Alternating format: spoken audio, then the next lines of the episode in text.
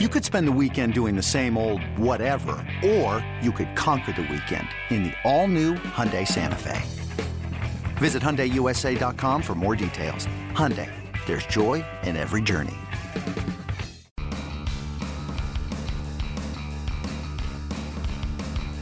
You're listening to MLB.com Extras, brought to you by MLB.tv. It's baseball everywhere. We're in the middle of the winter meetings, but the Seattle Mariners did not wait until this week to wheel and deal. They have been working almost since the season was over in 2016. I'm Allison Footer here with Greg Johns. Greg, uh, we have talked, I feel like we've talked about tons of moves that the Mariners have made ever since the season was over. The big one that uh, we didn't talk that much about was Thanksgiving night. There was a gigantic trade made, and they got Jean Segura. Segura. Um, so, what does that do for the team? Yeah, that was a move that, that Dipoto was anxious to make because it, it solved two problems, Allison. The shortstop they wanted to upgrade.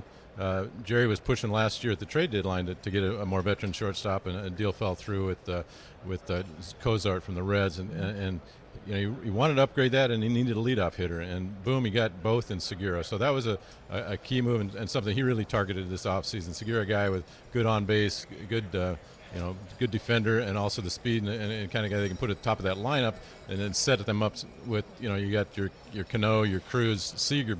You want to get that guy on before them and do damage. So they're really happy with that move. They had to give up Taijuan Walker. That was not an easy move. You got to give to get, and uh, and that was certainly a, a, part of it. But the kind of the underlying aspect of that trade, Mitch Haniger, a guy they really like, uh, could be battling for the starting right field job, and they really like him, a young prospect coming up with the the D-backs that that they really feel is a key part of that deal. So yeah, Taijuan Walker. I mean, how painful was that, and where does the rotation go from there? How do you how do you see the rotation now?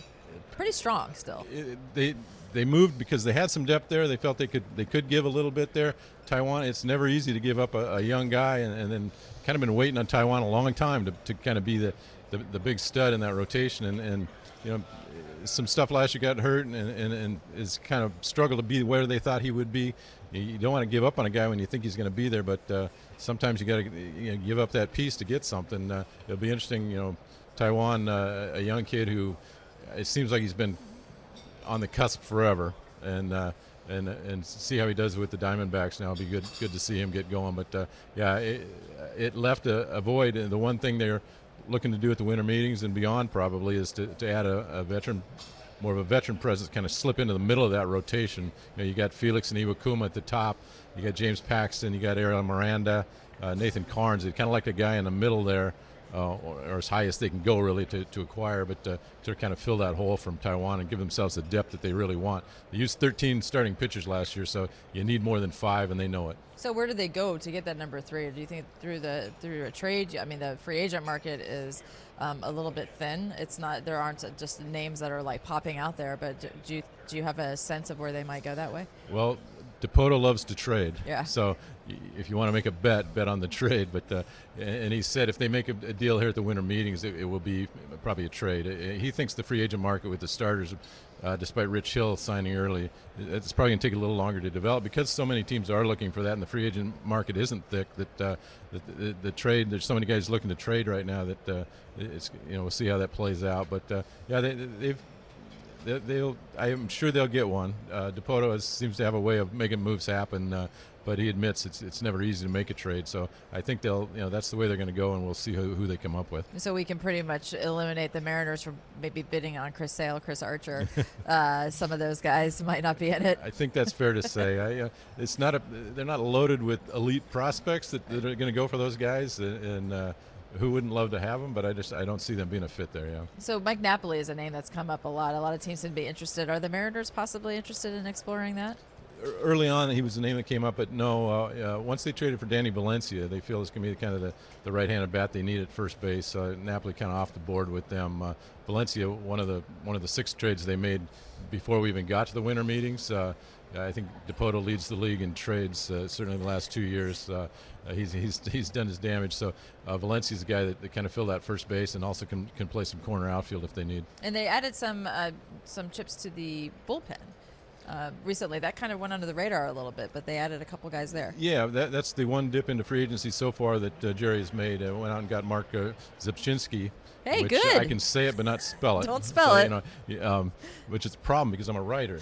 But uh, you know, Marc Rzepczynski, uh, uh, the lefty that they really needed, because they traded away uh, Mike Montgomery last year at the trade deadline. They traded away Vidal Nuno this year uh, in, in the last month. Uh, Charlie Furbush, uh, the guy they always depended on, shoulder problems. Uh, he's he's out for another year and actually out of the organization now. Uh, so they needed a lefty. They went out and got uh, Rzepczynski, uh, a veteran guy that really filled that role. They've also traded for James Pazos from the Yankees. Zac Curtis was part of the Segura deal, and they went on and yeah, those are the lefties. Signed Casey Fien, a right-hander, kind of another veteran to, to kind of bolster that bullpen. So Jerry, to his credit, if, if you want to talk something, he's done really well.